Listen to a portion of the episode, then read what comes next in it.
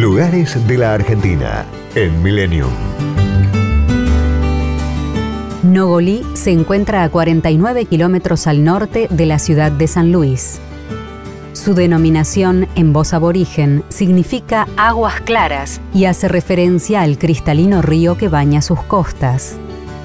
Durante el siglo XVII fue propiedad de don Andrés Fuensalida de Guzmán. En 1869, el gobernador de la provincia, luego de que una epidemia afectó a gran parte de la población de la ciudad de San Luis, ordenó delinear el centro de Nogolí con la construcción de un templo católico.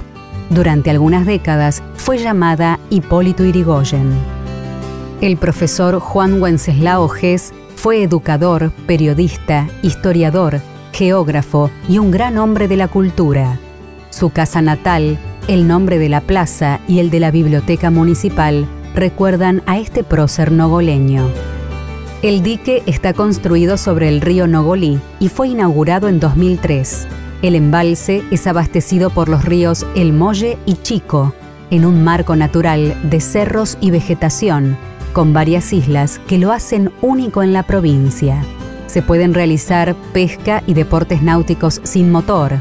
En los alrededores, trekking, cabalgatas, travesías en 4x4 y turismo aventura.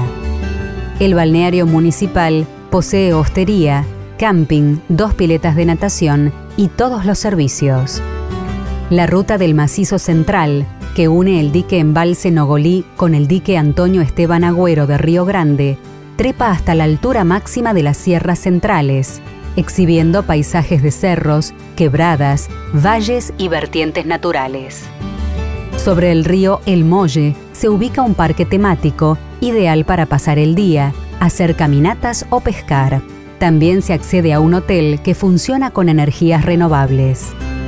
Descubierta como centro de descanso y esparcimiento hace poco tiempo, Nogolí se convirtió en otro atractivo puntano para el turismo. Destinos, culturas y valores.